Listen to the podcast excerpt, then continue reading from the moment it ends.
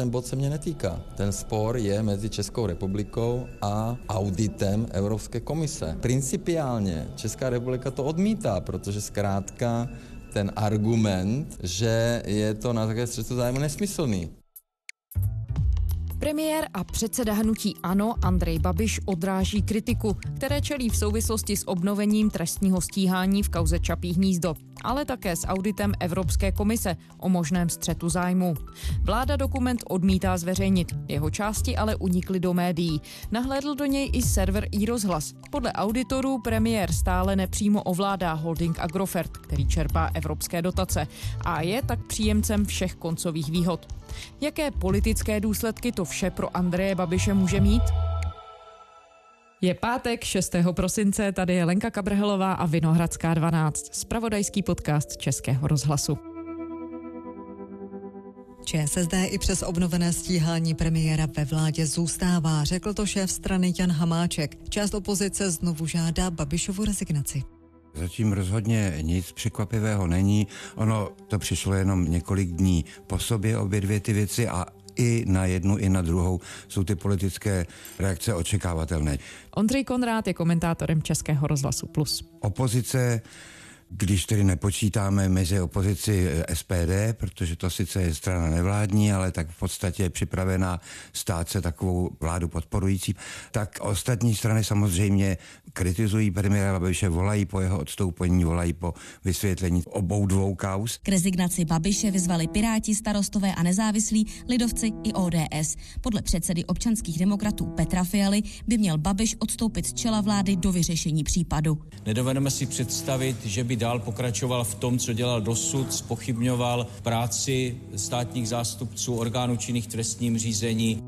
Ale zatímco právě jak hnutí ano, pana premiéra Babiše, tak i, a to je samozřejmě závažnější, že SSD jsou velmi zdrženlivé, že SSD přitom se ocitá ve velmi nepříjemné situaci, protože zatímco hnutí ano lze považovat prakticky za podnik Andreje Babiše, protože stranu založil, financoval všechny kampaně volební, je to skutečně vlastně majitel té strany de facto, tak tam se nic jiného očekávat nedá, ale přece jenom ČSSD je strana zcela svébytná a měla by dost zbát o svoji pověst, aby se tak řeklo. Čili to spojení s novou trestně stíhaným premiérem a samozřejmě ještě s premiérem, kterého označují bruselští auditoři jako osobu ve velmi silném střetu zájmu, je pro sociální demokraty samozřejmě nebezpečné, dokonce možná i smrtelně. Mohli by na to příštích volbách doplatit. Ale pořád se zdá, že jim to stojí za to zůstat v té vládě, že doufají, že se to nějakým způsobem takzvaně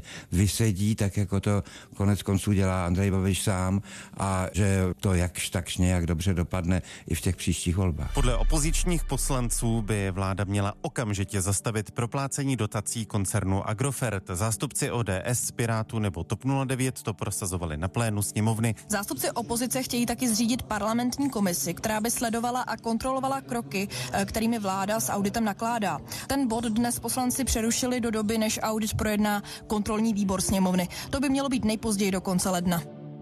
Schrnu to všechno dohromady. To tak trochu vypadá, že premiéra Babiše až tak zásadní politické důsledky aspoň v tuhle chvíli nečekají. No, samozřejmě, že nečekají především proto, že je tam to spojenectví mezi ním a panem prezidentem, to je celkem evidentní. Miloš Zeman dává opakovaně najevo, že hodlá držet Andreje Babiše ve funkci, dokonce mluvili o tom, že je připraven ho omilostnit, když bude třeba. Prezident Miloš Zeman nebude navrhovat abolici pro premiéra Andreje Babiše z hnutí ANO. Jeho trestní stíhání kvůli údajným dotačním podvodům v kauze Čapí hnízdo dnes obnovil nejvyšší státní zástupce Pavel Zeman. Zeman. Prezident o možnosti abolice pro premiéra mluvil letos v září. Babiš ale opakovaně zdůraznil, že oni nestojí. Tvrdí totiž, že neudělal nic protizákonného.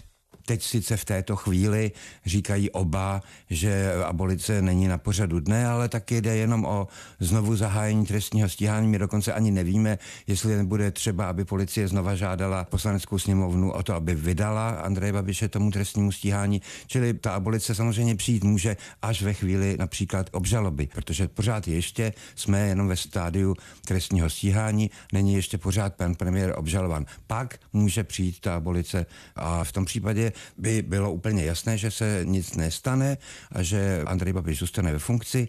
To by se muselo jedině skutečně odehrát, co si naprosto převratného v poslanecké sněmovně a on tam ztratit tu většinu. Čili, že by komunisté například přestali podporovat tu vládu a aspoň polovina, nebo jeden, dva, tři poslanci ČSSD, ona jich tak mnoho nemá. 15, myslím, že jich je. Ty si to zmiňoval, že ČSSD v tuhle chvíli nejeví žádnou vůli z koaliční vlády s ANO odcházet. Dává tahle strategie z hlediska sociální demokracie a z hlediska jaksi politických strategií smysl? No já už jsem o tom mluvil. No, velký smysl to nedává, protože si myslím, že se to může velmi vymstít. Ale na druhé straně duše českého voliče nevypočitatelná a je klidně možné, že to bude odpuštěno ČSSD, zejména pokud bude umět prodat nějaké své úspěšné kroky. Především v té sociální oblasti, kde se docela o sebe umí starat a ukazovat. Paní ministrině Maláčová, to bych řekl, že je takový docela světlý bod současné sociální demokracie, stejně jako ministr zahraničí, i když bych řekl, že ten naopak toho typického voliče, že SSD zase tak strašně nerozradostňuje, spíš asi dělá dobře takovým těm liberálním voličům, kteří ovšem ve rozhodují pro nějaké jiné strany. A jsou to oba dva mladí politikové, čili perspektivní, i by mohli přitáhnout nějaké prvovoliče například, kteří zase přijdou k urnám přes příští rok. Takže tam jistá naděje je, ale na druhé straně, jak říkám, to spojení s osobou, která má toho tolik, a to ještě jsem zapomněl samozřejmě na tu slovenskou kauzu svazku STB, takže to není úplně ideální, bych řekl. A spolehat se na to, že Andrej Babiš tohle to všechno přečká a tím pádem se nestane vlastně nic zvláštního po těch příštích volbách a ta politická mapa nebude nějak výrazně překreslena, je, myslím, hodně riskantní a skoro by se zdálo, že by bylo rozumnější pro ČSSD z toho vládního podniku vycouvat, ale ona se proto ČSSD rozhodla už před rokem a něco a to znamená, že tedy vlastně zvolila tu riskantní cestu, ale v téhle chvíli to je úplně jasné, hovoří se o všelaké presumce neviny a musíme počkat a prostě všechno se uvidí, jak to bude a tak. Sociální demokracie připustila, že Babišovi kauzy vládě komplikují práci. Podle šéfa poslaneckého klubu Jana Chvojky už ČSSD dva roky apeluje na ANO, aby do čela hnutí vybralo méně kontroverzní osobu. Bohužel karty jsou rozdány tak, že hnutí ANO na to nereflektovalo a prostě nechtělo nasadit na ten post někoho jiného než Andrej Babiš. Prostě takové ty klasické výmluvy v normálním politickém prostředí někde v západoevropských zemích by patrně koaliční partner strany, která má ve svém čele člověka s tolika obtížemi, jako je Andrej Babiš, zcela určitě vycouvala a snažila by si lidově řečeno zachránit krk.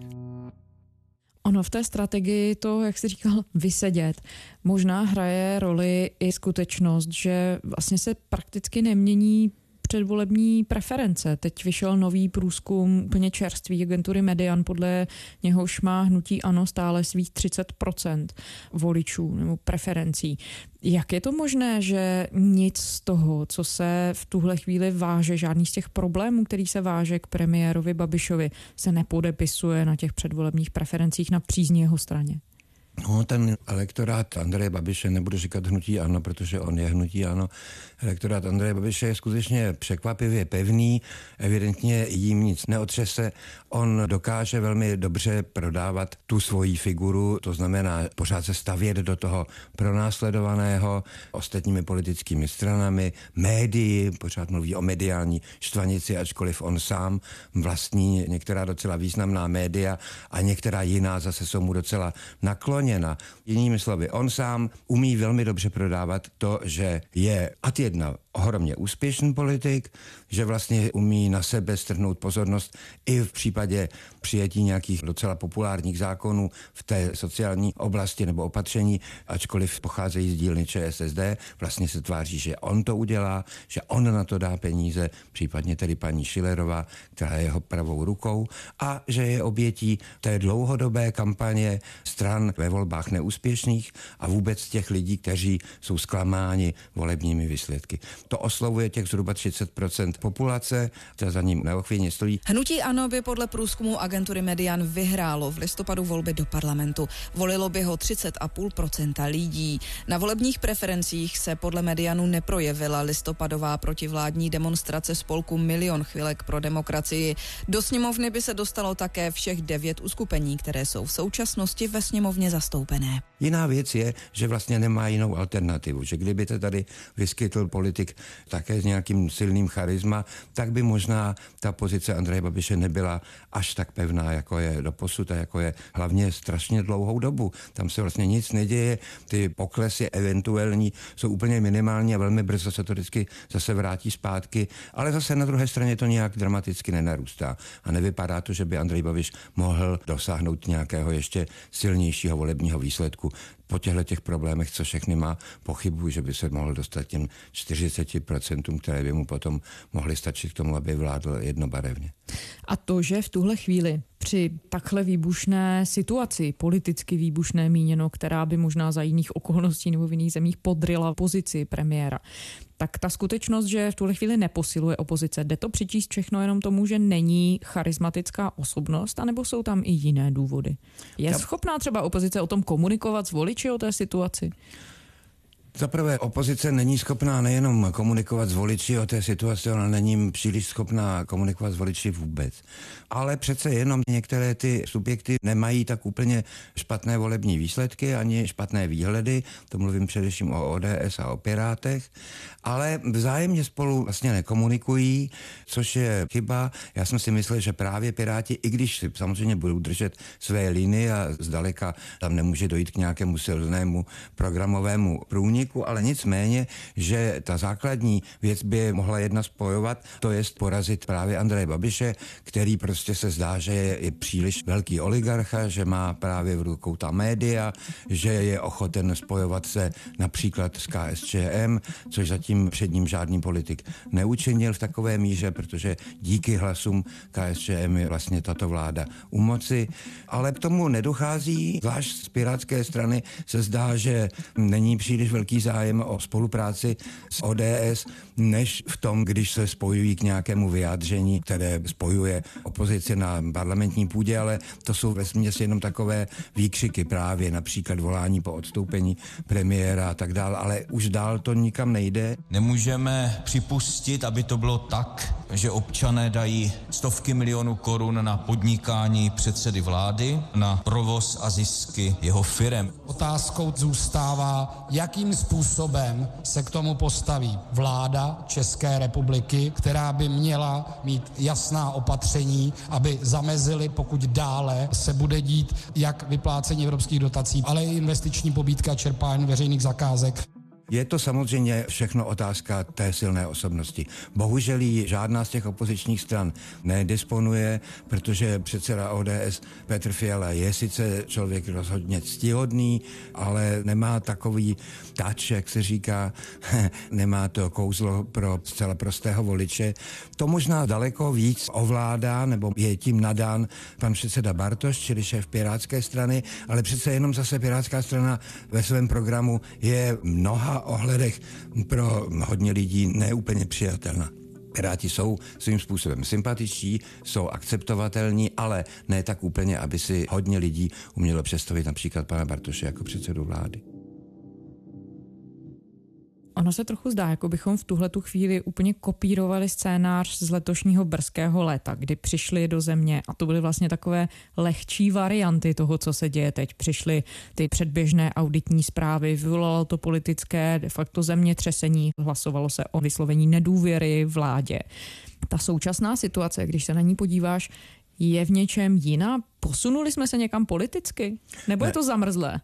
Není vlastně vůbec ničem jiná. Od té doby se nestalo nic, akorát byla 16. listopadu ta další velká demonstrace na letenské pláni, což bylo překvapivé, že byla prakticky ze stejnou účastí jako ta letní a jak víme, Milion chvilek pro demokracii už svolává další právě pod vlivem těchto těch událostí právě končícího týdne, to znamená toho auditu bruselského a rozhodnutí nejvyššího státního zástupce. Čili trochu se něco děje v tomhletom smyslu. Malinko vidíme, že se strany připravují přece jenom na volby, jak ty v příštím roce krajské, ale tak především ty přes příštím roce parlamentní, například výměnou vedení v TOP 09, kde se poprvé ujala po dlouhých letech, je v čele parlamentní strany žena, paní Pekarová Adamová. To je rozhodně zajímavé, například pro voličky. Když se podíváme na tu nehybnost těch politických vod, tak jak velkou roli v tom může hrát ta dvojrole premiéra Babiše, že on je hnutí ano, že nečelí vlastně žádným vnitřním výzvám ze své vlastní strany? No tak to určitě hraje roli. Možná, kdybychom se podívali trošku na zpátek, tak vlastně trochu podobná situace byla v polovině 90. let v ODS, kdy Václav Klaus, zakladatel a první předseda strany, premiér, zároveň člověk s obrovskou popularitou a kreditem, neměl žádnou stranickou opozici a vědomě si ji nepěstoval nejenom opozici, ale vůbec i nějaké následníky. Měl sice trošku vytipovanější některé politiky, které preferoval, ale rozhodně s nikým z nich nepočítal, že by ho měl nahradit, protože se považuje ostatně do dneška zřejmě za nenahraditelného v čele té strany a proto proti ní neustále vystupuje a hovoří dost s despektem o všech svých nástupcích v čele občanských demokratů. A vedlo to nakonec k maléru, který se týkal sice financování, ale vlastně k silnému pnutí a de facto rozštěpení té strany. Tehdy vznikla úplně další nová strana odpadlíku právě z ODS Unie svobody. Tady se asi nic takového čekat nedá, protože, jak jsem říkal, hnutí ANO založil a financuje Andrej Babiš a ta strana dýchá, narodila se a bude eventuálně pohřbena, myslím tedy samozřejmě obrazně s ním. Že by například tam se objevil nějaký konkurent, postavil se panu Babišovi ve volbách předsednických, to myslím, že vůbec nepřipadá do úvahy. A že to ani nikoho z těch vyšších trošku pater hnutí ano nikoho nenapadne. No a když vezmeme v potaz tohle všechno, tak co se tedy dá čekat od třeba příštích týdnů a měsíců. Dá se čekat, že všechno zůstane jako při té situaci, která je teď? No několik měsíců si myslím, že zůstat může, protože ta taktika, kterou zvolilo hnutí ANO a pan premiér a jeho lidé, například paní ministrině pro místní rozvoj, tak se přeli, jak bude ta zpráva spochybňovat, bude se říkat, že vlastně to tak úplně všechno není a že se na to musí odpovědět, že se uvidí a že se budeme odvolávat, tak kde si co si. To znamená, já bych jenom byla ráda, aby když Evropská komise z ústy svými, svého mluvčí hovoří o tom, co je v průvodním dopise, tak aby řekl celou tu větu, která tam je, protože tam skutečně je, že máme uh, national authorities are invited to advise whether or not they accept the conclusion and to report on the implementation. Takže tady skutečně to není jenom o tom, že máme přímou konkrétní závěry, ale my se máme vyjádřit, zda vůbec ty závěry přijímáme nebo nikoliv. Ale samozřejmě víceméně každému to bude jasné a pan premiér se ocitne v dost nepříjemné roli i při svých zahraničních jednáních na evropské půdě, protože by si asi jeho partneři představovali, že má se zdát té funkce a má se snažit své věci dát do pořádku mimo premiérské křeslo. Samozřejmě mu to nebudou říkat do očí, ale bude to čím dál tím nepříjemnější. Já si osobně myslím, že pan premiér měl už někdy, řekněme, v tom létě, kdy dorazila ta předběžná zpráva, ten návrh auditu Evropské komise, že vlastně měl začít vážně uvažovat o tom, že se z té funkce stáhne a že na ní jmenuje některého ze svých skutečně spolehlivých místopředsedů vlády, to znamená paní Schillerovou nebo pana Havlíčka, ti mě asi napadají nejvíc, jsou takzvaně první na ráně a on bude ale nicméně řídit vlastně tu vládu z pozadí dál takovým způsobem, jako to dělá v Polsku pan Kačínský, který není vlastně v žádné exekutivní funkci a přesto nikdo v Polsku nepochybuje, že on řídí kabinet. Pan poseł prezes Jarosław Kaczyński, bardzo proszę.